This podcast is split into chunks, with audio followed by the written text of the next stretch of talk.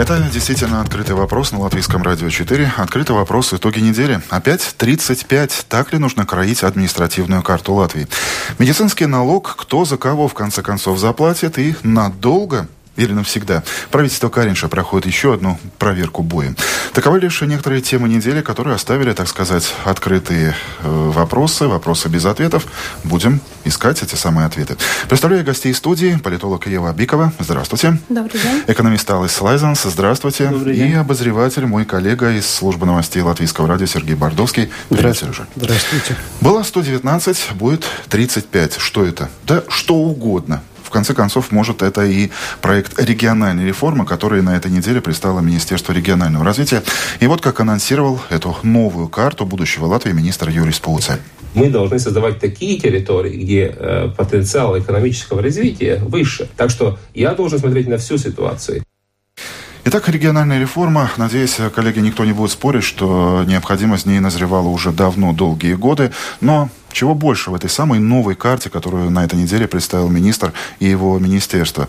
Желание создать те самые сильные самоуправления, о которых говорил господин Пуцас, или политической корысти? Ева?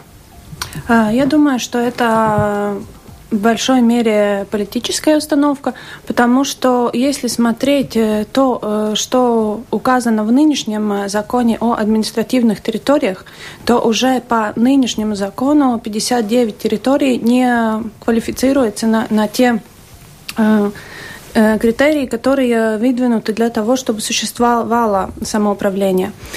И я думаю, что первое, надо пересмотреть эти критерии и понять, почему 35. Потому что там в описании реформы и описание, которое было уже доступно, начиная с 10 апреля, там не указаны цели. И те меры, которые будут предлагаться, и инструменты, которые самоуправление смогут использовать, чтобы улучшить жизнь своим жителям. И одно – это чисто территориальная реформа, это как переставить рубежа между муниципалитетами, но другое – как изменится все остальные области. То же самое образование, то же самое здравоохранение, сеть дорог. Как это будет? Ну, дороги останутся, а вопрос, как транспорт будет ходить по ним, сможет ли человек из, допустим, Гарканской области прямиком доехать до Адажи или, например, из Сапа до Смилтона, это тоже тот вопрос, которым вы задаетесь. И то, что было указано в этом сообщении о реформе, было указано, что любой человек в течение, если не ошибаюсь, 40 минут на своем автомобиле может добраться до регионального центра. Но вопрос, все ли жители владеет автомобилем. Да, именно. И если этого нет, то как этот житель доберется? И это не только пририжские муниципалитеты, но еще сложнее вопрос, который на окраине Латвии. Как они доберутся до своего регионального центра за эти 40 минут или за час все равно? Потому что уже сейчас, если надо попасть в центр, иногда люди должны брать 2 свободных дня. Один день поехать туда, второй день, чтобы вернуться обратно, потому что это... Мы знаем, как ходит общественный транспорт. Именно. Порой только в один конец сегодня, а обратно, как вы уже правильно заметили, особенно в Латгалии, автобус может вообще пойти только через 2, а то и 3 дня. Это тоже большая проблема. Ну а ковров самолетов Министерство по делам регионального развития пока что никому не предлагает. Так что я согласна с тем, что нынешней ситуации самоуправлений слишком много, и особенно маленькие управления, они не могут качественно выполнять свои функции. Но почему 50... Почему 35 именно и почему именно такая карта, то тут обоснования я не вижу. Господин Лайзенс, а что вы увидели? Я услышал поначалу, что Ева говорила, и это означает, что наши правители очень слабые в принятии решений или сами не знают, не соблюдают те стандарты или те законы, которые написали. Поскольку она сказала, у нас уже давно больше 30 самоуправление надо было как-то объединить или решить этот вопрос. Так что это номер один. Конечно, в большой степени здесь и все экономические критерии, но просто таким решением, реформой, экономика не улучшится. Мы просто должны, конечно, чтобы сделать какой-то больше порядок, дать людям понять, что их ожидает в будущем. Реформа нужна. Но это и связано с большими вложениями денег. Тем не менее, министр говорит о том, что чем крупнее вот эта территориальная единица, тем больше шансов получения и евроденег, и прихода каких-то инвесторов. Это так... Теория, да, это точно. Но я не слышал, может быть, я не прав, есть какие-то проекты, но тогда должны быть тоже какие-то проекты, идеи, что будет развиваться конкретно территории. Или там, может быть, там будет только туризм, или там будут какие-то новые идеи насчет предпринимательства, насчет каких-то больших предприятий, индустриальных. Тогда это понятно, но насчет такого мы боимся говорить, или у нас нет таких идей и возможностей. А не получится в результате этой территориальной реформы, что мы получим такие, пылесосы, которые еще больше будут оттягивать жителей из глубинки? Потому что пока все сетуют на то, что есть Даугавпилс, крупные города, Резекне, Рига, Юрмала, куда потихонечку народ эмигрирует в рамках трудовой эмиграции по каким-то другим причинам, здесь, в Латвии. А когда мы получаем эти 35 регионов, то у нас получается уже 35 подобных пылесосов, нет? Это такой скрытый предлог такой реформы. Это точно будет. Это уже происходит. И эта реформа... Это последний сигнал тем, которые понимают, что они там на этом месте, на этом маленьком предместье ничего не достигнут, они уже все собирают чемоданы, и они просто должны это делать. И обратно не возвращается, как правило. Обратно это будет трудно. Сергей, оптимист, я тебя как классика буду цитировать. Вчера вот в Фейсбуке ты написал: с реформой полностью поддерживаю, желая выдержать противостояние со стороны кого-либо из самоуправлений. Нынешнее количество муниципалитетов бюджет уже объективно не тянет. То есть ты видишь в предложенной модели больше плюсов, чем минусов? Ну, я выступлю, наверное, в защиту для баланса, в защиту Юрия Спауца и его инициативы. Да, по той причине, что, есть исследование, население сокращается до 30 года. Это сокращение будет продолжаться, растет только при Рижский регион и Рига, везде, в остальных регионах везде отток населения. Это означает, что местные маленькие самоуправления, они остаются руководить никем. Народ уезжает из властей в волостные центры, из волостных центров в районные, и дальше уезжает в Ригу и за границу. Вот так это происходит. То есть зачем оставлять на эти незаселенные пространства вот эти вот административные единицы управленческие? Это, к сожалению, я это не поддерживаю, но это так. Юрий Спауца на презентации реформы это и сказал, что десятки миллионов – это экономия бюджетных денег, которые можно на развитие регионов использовать. Это не от счастья, это делается по необходимости. От горькой необходимости, потому что бюджет, 20-го, 21-го и дальше годов, он уже будет просто тупо не в состоянии потянуть вот эту административную нагрузку. Господин Лайзанс, вы согласны? С одной стороны, я согласен, но с другой, послушайте, 10 или даже 50 миллионов на 5 лет на все самоуправления, это же мелочь. С другой стороны, конечно, Пуца делает благое дело. Но ответьте на вопрос. После этой реформы, если она состоится, у нас в Латвии появится больше рабочих мест на одного пенсионера, чем сегодня? Нет, меньше. Пуца пытается справиться с последствиями в данном случае этой реформы. По той причине, что, закрытые школы в этих регионах, они, их оптимизируют, и это еще больше ускорит отток людей в города и дальше в Ригу. Нет, но он должен сказать следующее предложение после этой реформы. То, что я говорю, мы будем то и то делать потом, чтобы было это больше рабочих мест, больше дохода государстве. Мы были в лучшем состоянии экономически. Но просто теперь только о реформе говорит, и это не понимают экономисты. Я думаю, что тут надо еще вернуться к одному вопросу насчет pašvaldību izlīdzināšanas фонда. Фонд выравнивания самоуправления. Да, потому что то, что уже сказал в каких-то интервью господин Пуц, что это не вопрос регионального министерства, а вопрос финансового министерства.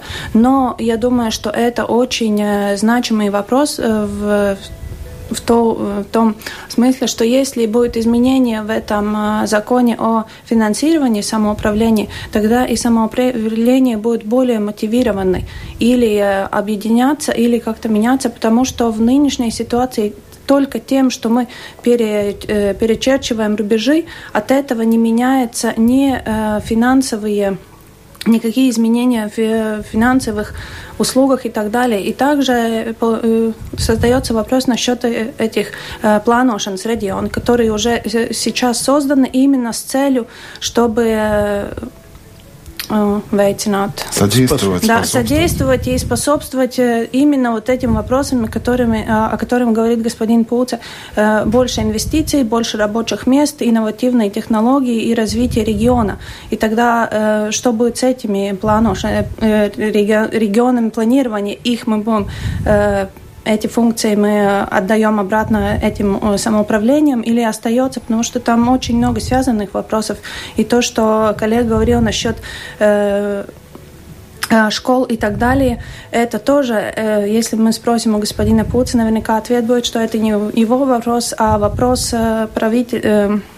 министерства образование, да, образование. Конечно. И также насчет здравоохранения, больницы, семейные врачи и так далее. Так что я думаю, что этот вопрос надо смотреть в общем, смотря все эти... Но есть момент, который наверняка все сочтут большим плюсом, это сокращение числа чиновников и депутатов местного самоуправления. Кроме самих чиновников и депутатов, которые пойдут голосовать за господина Пуца потом.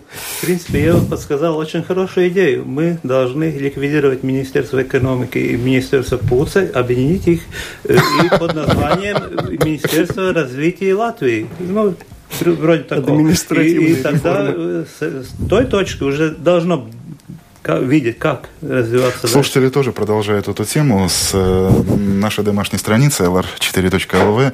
Вы можете заходить со смартфона или компьютера, смотря что у вас сейчас под рукой, и кликать на «Написать студию». И вот Олег пишет: хотите мощное самоуправление, присоединяйте все к Риге. Похоже, к этому и идет, нет? Нет, Рига и Юрмала остаются две отдельные самоуправления, и это тоже интересный вопрос, почему Юрмала не присоединяется ни к одной и другому самоуправлению, потому что у них тоже число населения не такое большое, как в Риге. Но Рига остается отдельно, и самоуправление, которое этот регион Пир и Рига, они тоже между собой объединяются, но это не то, что все, которые присоединяются поближе к Риге, Большие плюсы с точки зрения простого человека есть, кроме того, что где-то могут появиться какие-то деньги. Если простой человек хочет наказать депутатов своего самоуправления, тогда, конечно, потому что вот тут невозможно спорить, Ева, это что... может сделать сейчас в своем маленьком самоуправлении, а когда появляются вот такие большие мегарегионы, когда, допустим, вместе с Марупой будет голосовать другой округ, то не факт, что ты как маленький человек сможешь наказать своего вот этого пагоста. Я думаю, немножко по-другому, что сейчас есть вот это в сообществе, что мы очень много денег тратим на депутатов, на государственные институции и так далее. Так что при этой реформе, когда сокращается число депутатов, когда сокращается число институций и управлений, конечно, в таком если так смотреть на вопрос, то есть действительно экономия, но эта экономия будет появляться потом, потому что вначале, когда ты увольняешь человека, потом еще, смотря от стажа, как минимум полгода, может даже годы и дальше, надо платить пособие по безработице. Так что это тоже интересно. То есть пока получается так, мы видим больше минусов, больше неотвеченных вопросов, чем плюсов, да, господин Борисович? Надежда, что будет лучше. И как долго мы будем жить этой надеждой? До второго прихода Христа, да? Ну, нужно признать, что в позиции нового министра по делам регионального развития господина Поца импонирует то, что это не категорическая позиция. Вот мы нарисовали эту карту, так оно и будет. Все же мы будем консультироваться, мы выслушаем точку зрения жителей, точку зрения самоуправления, хотя, в принципе, наверное, с этого и нужно было начинать. Но это уже другой вопрос. Но, тем не менее, то, что министерство готово идти на компромиссы, уже хорошо. И, с другой стороны, не получилось бы с этой реформой, как с попыткой упорядочить дела с финансированием здравоохранения. Это следующая тема нашей программы.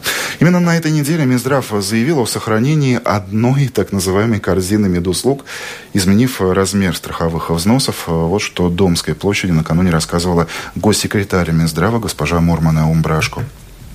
Смотрим, как мы можем всех все-таки жителей, которые работают и платят другие налоги, не только налоги социального страхования, тоже включить в число тех людей, которые будут застрахованы. И тогда будет только всем жителям все услуги, или только если человек вообще не входит в никакой категории, тогда им будет неотложная помощь только обеспечена. Ясно, что ничего не ясно, да? Ничего не ясно.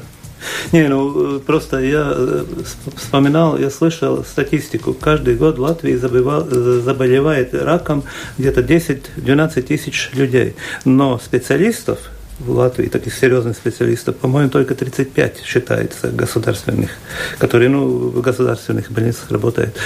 Это уже один, очень волнующий момент. Статистика, да.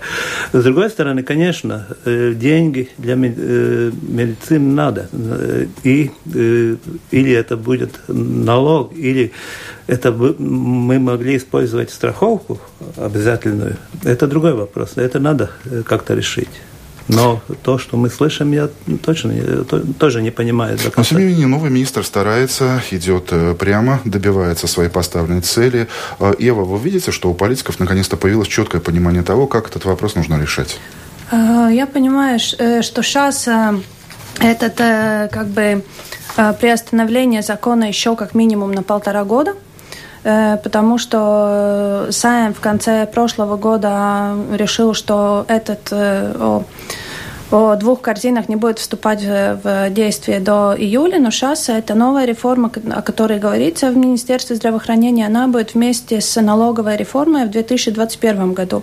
И то, что понятно, это то, что ничего сейчас не будет меняться. Все как получали, все, что государство может предложить, то и все будут получать. Так что это, наверное, хорошая новость для тех, которые боялись, что им надо будет вносить эти взносы. Это микроузнаемые, это авторатлидзиб саняемые, это люди, которые не платят налоги, именно этот, который идет на здравоохранение. Так что для этих людей, конечно, это, наверное, хорошая новость. Но если мы смотрим вообще насчет того, как это изменится в системе здравоохранения, то это уже, как говорил коллега, вопрос, как мы будем финансировать специалистов. И это и медсестры, и специалисты, и те же самые квоты, которые на всякие исследования и лечение.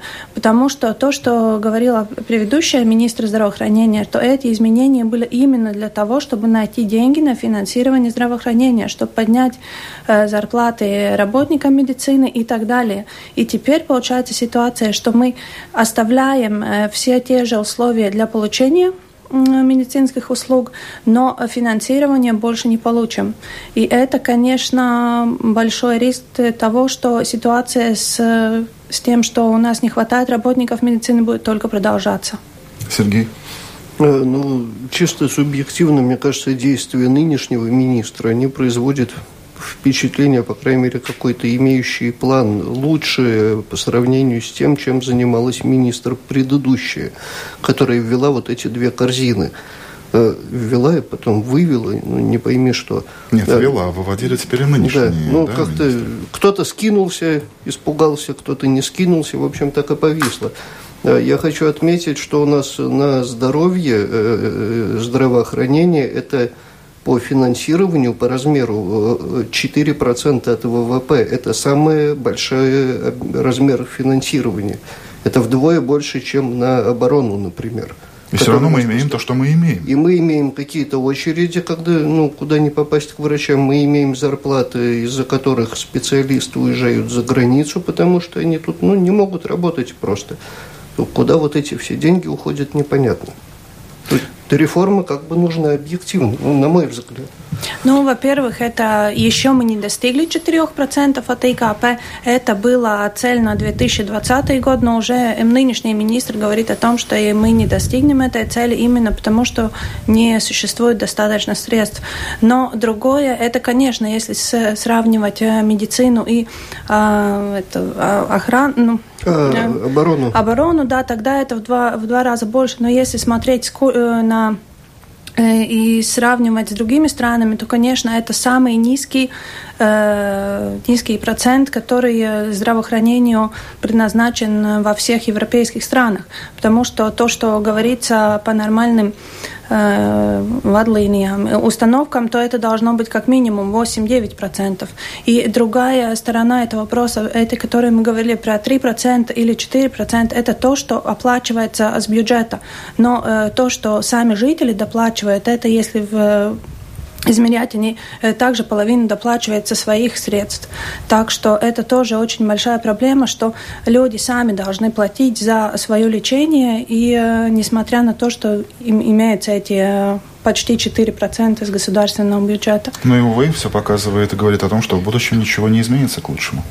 Нет, не изменится до того момента, когда наши доходы будут расти больше и больше. Так они растут уже сейчас. Нет, вот эта четырехзначная средняя зарплата по стране, которая... в среднем по больнице. По больнице. Нам надо, чтобы наша средняя зарплата в 2 раза выросла. Тогда и не будет проблем с медициной, с школами, с реформой самоуправления и всем другим. К слову, если почитать, что простой человек пишет в социальных сетях, особенно те, которые сейчас зарабатывают, учатся, живут за границей, в принципе, наша медицина оказывается не настолько плоха, как нам самим порой кажется. Вот, например, те, кто ехал в Англию, их удивляет, что ты идешь к семейному врачу, простуда, другие заболевания. Ты выходишь с рецептом, смотришь, в рецепте написано «парацетамол, парацетамол, парацетамол». А в крупнейшей больнице Хельсинки очередь в приемном отделении составляет как минимум 8 часов. То есть от 8 до 10, до 12 люди должны сидеть. У нас в Галезе все 6, так что не все, наверное, плохо. Не все плохо, конечно. Я думаю, что говоря о этих изменениях, есть еще один очень серьезный вопрос. Это насчет именно взносов в социальное страхование, потому что это тоже связано с другим вопросом насчет того, какие пенсии будут люди получать, потому что вот эти специальные налоговые режимы, которые не предназначают того, что человек делает довольно значимые взносы в социальную Вы имеете в виду микропредприятия? Да, это эти специальные режимы. Так что это не только имеет плохое для бюджета здравоохранения, но и смотря в дальнем и на то, какие пенсии будут и какие могут быть потом выплаты, если там при рождении ребенка и так далее. Вот эти, которые по баллсты. Пособия, да.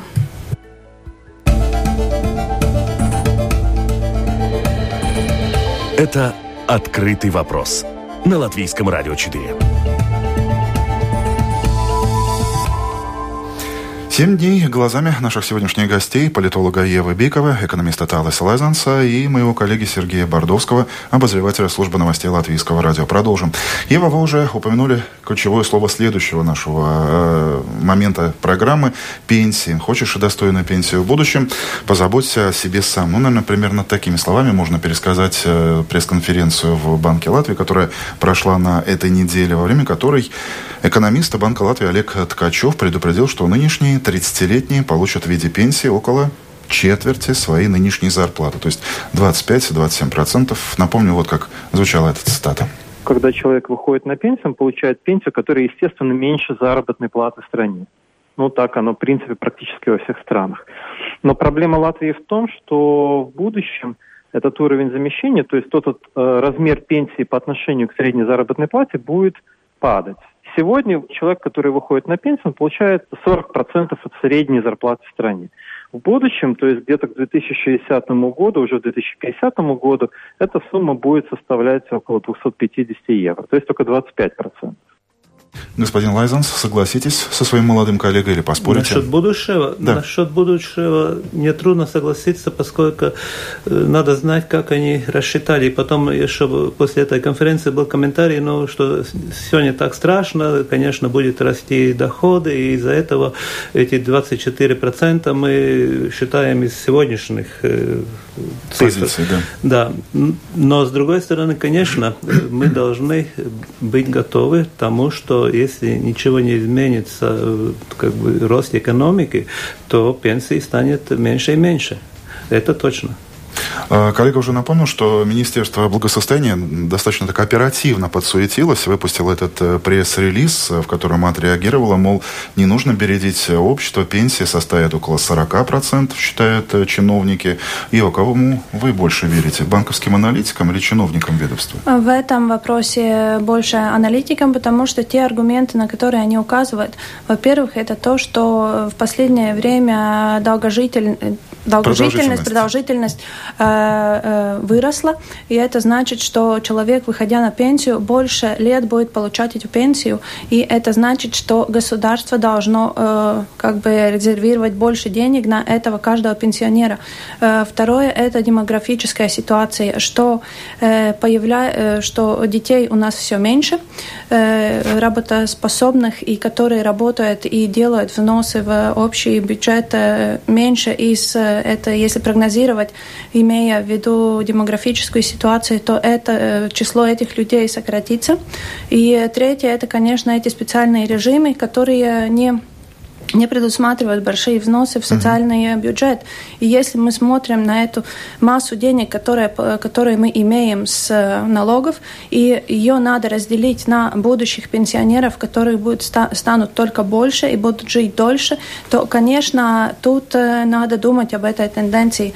И другой вопрос, конечно, если повышается продолжительность жизни, то и актуальный вопрос, что, может быть, люди должны работать еще дольше. И если менять этот возраст, при котором человек может уходить на пенсию, сейчас тогда, 165 конечно, лет с хвостиком. Да, и, если продолжительность жизни вырастет до 80% лет, тогда, возможно, мы опять придем к вопросу, что опять надо поднимать этот возраст, при котором можно выходить на пенсию. Так что я думаю, что этот вопрос очень актуальный, и надо насчет его думать, и уже сейчас думать о решениях, чтобы это уже не было потом кризисной ситуации, когда правительство, принимая бюджет, скажет, что мы должны сокращать пенсии. Сергей, у тебя с демографией в семье все в порядке, но это с пенсией, наверное, не очень, да? Да, наверное, тут как у всех будет с пенсиями. Люди, которые платят налоги, они хотят что-то видеть потом на выходе. Но здесь объективно картина такая и есть. Это сокращение населения, это 30% работающих в стране получают зарплату минимального размера или ниже минимального. То есть, какие они пенсионные тогда отчисления могут делать? И поэтому, идет как раз разговор о том, о возможном повышении пенсионного возраста, выхода на пенсию.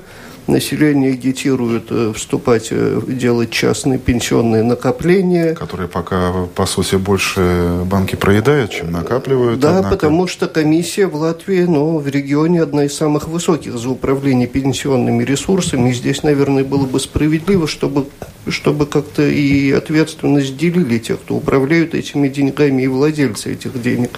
Господин Лайзанс, а мы еще не идем к краху социальной и пенсионной системы? Если смотреть и думать, что экономика будет развиваться с такими тенденциями, как до этого, например, доля теневой экономики, прирост валового дохода, все остальные тренды, то, конечно, очень трудно рассчитать на большее.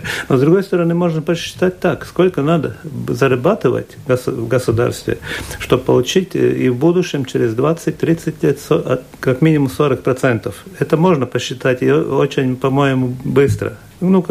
Такие не точные данные, но мы можем получить. Захочешь получить пенсию быстро, посчитаешь и без калькулятора. Исходя из этой цифры, надо все программы, наверное, создавать. Я очень согласен насчет этих пенсионных фондов второго уровня. поскольку я занимался много лет назад созданием закона, и знаю, как эта вся система развивалась. И мне тоже удивляет, что мы разрешаем таким маленьким деньгам распределиться и менеджировать так много банков или много этих финансовых менеджеров. Это один фонд, даже не один фонд Норвегии, совместный пенсионный фонд. У нас еще мы с этими деньгами не достигаем этого уровня. Мы просто расходуем деньги на всякий сервис, на зарплату менеджеров, а прибыли от этого второго уровня у нас нет. Вот, тем не менее, страшно. Вы уверенно смотрите в пенсионное будущее 50-60-х годов. То есть пенсии будут через еще меньше, но тем не менее они будут, да? Не, ну что-то должно быть, но не будет так, что не будет ни пенсии, ничего. Тогда, где мы идем, тогда вопрос. Мы просто должны правильные решения, правильные расчеты делать. Не сразу пугнуть. Может быть, у нас такая тактика. Надо испугать людей, тогда мы начинаем работать и думать. Вариантов три, как озвучивают политики, это те самые нищенские пенсии, которые будут еще меньше для будущих пенсионеров. Уже упомянуто здесь в студии повышение пенсионного возраста или массовый ввоз рабочей силы. Других вариантов нет, да, получается? Вариант есть и был найти нашу технологическую нишу. Мы не можем конкурировать с старой индустрией. Нам надо идти в будущем, там, или это информационные технологии, или что-то новое. Но мы на этом должны сосредоточиться. Тогда не надо будет возить там много людей. Просто, а у нас нет такой стратегии. Мы, например, если вы смотрели для предыдущего бюджета Европейской комиссии, там нам указали, что мы не собираемся финансировать все отрасли. У нас нет такой одной-двух, которые у нас самое главное, там или медицина, или биотехнологии, или IT, информационные технологии. У нас было там 7 направлений. И теперь это продолжается. То есть нужно выбрать приоритет. Да. Слушатель Норманд пишет, мой пенсионный план – это 10 гектаров леса. Вот, кстати, продолжу эту тему. Наверняка кто-то из вас обратил внимание, какие новости сейчас приходят из Эстонии. Новая коалиция, новое правительство, которое создает наши северные соседи, решили пересмотреть в том числе и будущее вот этих вторых пенсионных уровней с тем, чтобы те люди, которые сомневаются в том, что насколько целесообразно банки расходуют их деньги, чтобы они имели право сами получить эти деньги и вложить их в недвижимость, в золото. Но, как я понимаю, здесь тоже есть такая определенный умысел, но тогда уже ничего дополнительно от государства не просить. Это тот путь, по которому действительно можно было бы идти, или это большая опасность, большой риск? Это риск, поскольку люди не понимают. Они будут делать много ошибок. В этом проблема. Они не будут накапливать. Насчет этого я боюсь, да. Я думаю, что да, у нас средний житель не столько компетентный, чтобы знать, например, то же самое, вкладывая в недвижимость.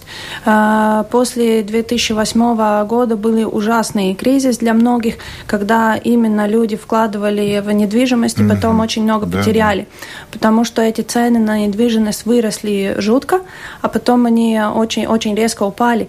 И поэтому и в таком случае этот весь вклад из пенсионного фонда люди потеряют. И как это страховать, как это сделать так, чтобы не пришли к такой ситуации и не было такого риска, я думаю, что это довольно надо очень осторожно думать над этим решением. Если подумать в направлении установить минимальный гарантированный государством уровень доходов, о чем омбудсмен тут на днях заявил. С чего надо было бы начинать уже давно. С чего? Тогда да. Почему нет? Тогда люди могут, не хотят получать пенсию, пусть не получают тогда Но да, они знают, что они будут иметь от государства в любом случае, как налогоплательщики, как жители страны. Ну, посмотрим, чем эта дискуссия закончится у наших северных соседей. Во всяком случае, у нас у них очень много чего получается, даже, казалось бы, удивительные вещи. Ну, а мы перейдем к еще одной теме нашего разговора. Возможно, незаметно для некоторых простых жителей, но на политическом Олимпе Латвии вовсю идет президентская гонка.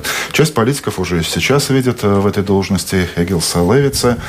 Согласие «Зеленые» обещает своего кандидата выдвинуть, имя которого почему-то до сих пор в таком строгом секрете держится. КПВ, ЛВ вообще предложила целых 3 кандидата, от омбудсмена Янсона до зубного врача. Насколько серьезны эти кандидаты? Или это не более чем очередная политическая игра партии Каменьша?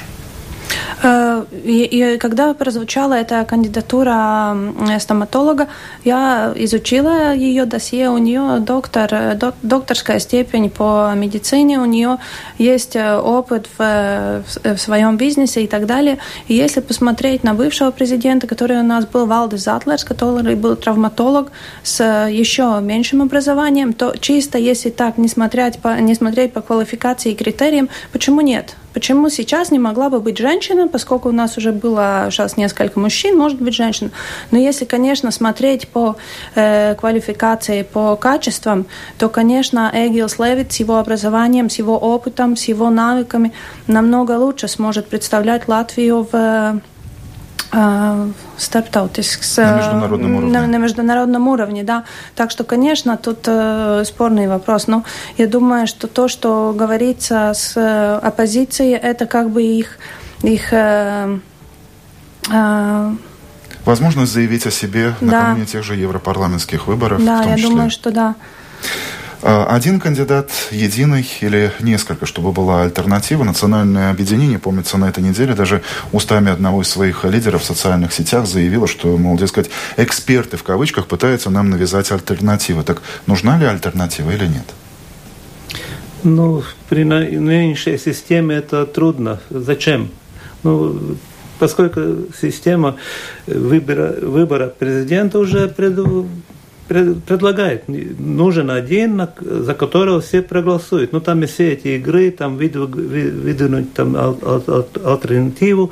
Окей, ну, чисто для показания простым людям, что мы вот там выбираем, там ищем, там все то. Но, в принципе, это же не так. Вы говорите, как член национального объединения, просто Ева. Нет, я думаю, что это именно позиция оппозиции, показать, что мы тоже что-то можем предложить кандидатов, но я думаю, что альтернатива это неплохо, но, конечно, есть небольшой риск того, что если даже этого как бы лучшего кандидата по критериям, да, и показателям не выберут из-за того, что не хватит голосов.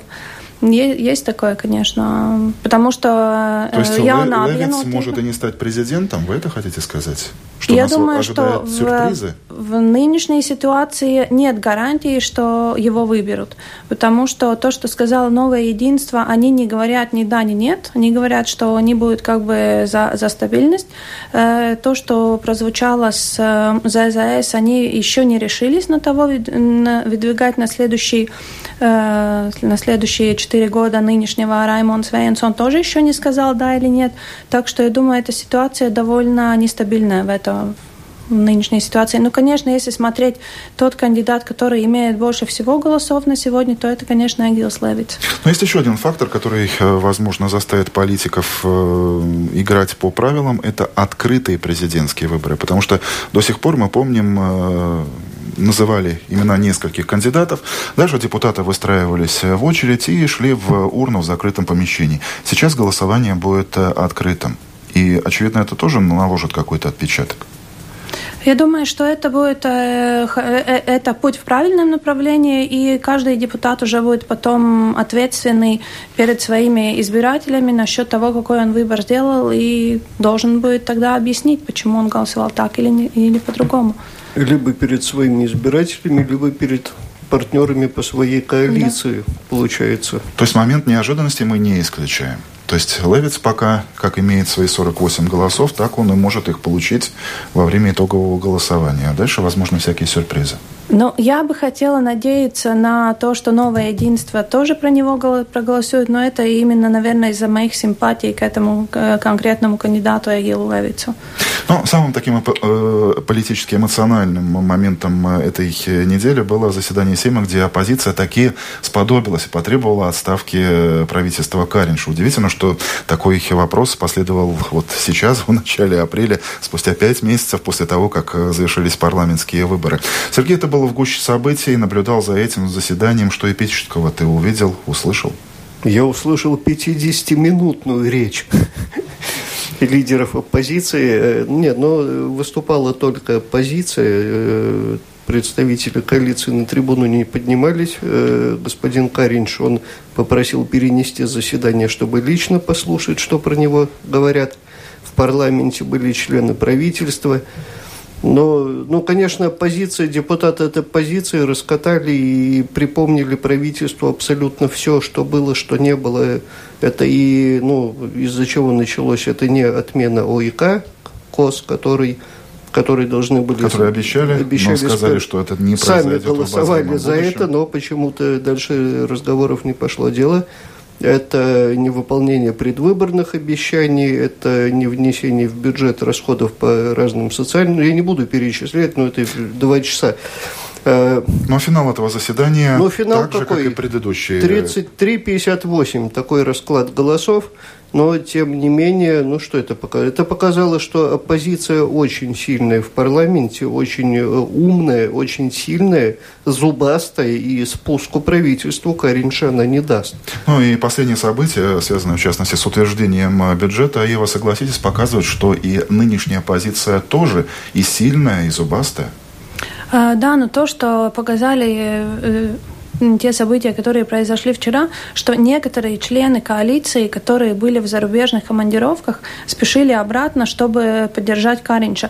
Это тоже мне как-то показалось немножко такой нестабильностью. Да? Да, что неужели это чисто, как бы хотелось послушать, что кто будет говорить и так далее, но может быть уже какой-то риск того, что голосование не будет настолько единым, если они не будут присутствовать в голосовании. Так что это немножко меня насторожило. С другой стороны, я смотрю на это тоже так, что в этой неделе будет конгресс партии христиан. Они должны что-то показать, что они делают оппозиции.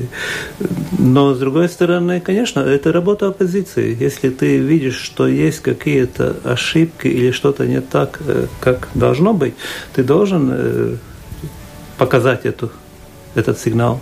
Ева, Талис, мы с вами в этой же студии встречались в ночь выборов. И помните, именно тогда уже, в ту самую ночь октябрьскую, начались спекуляции и тезисы политологов о том, что не договорятся, не смогут. Нас ждут внеочередные парламентские выборы, распуск.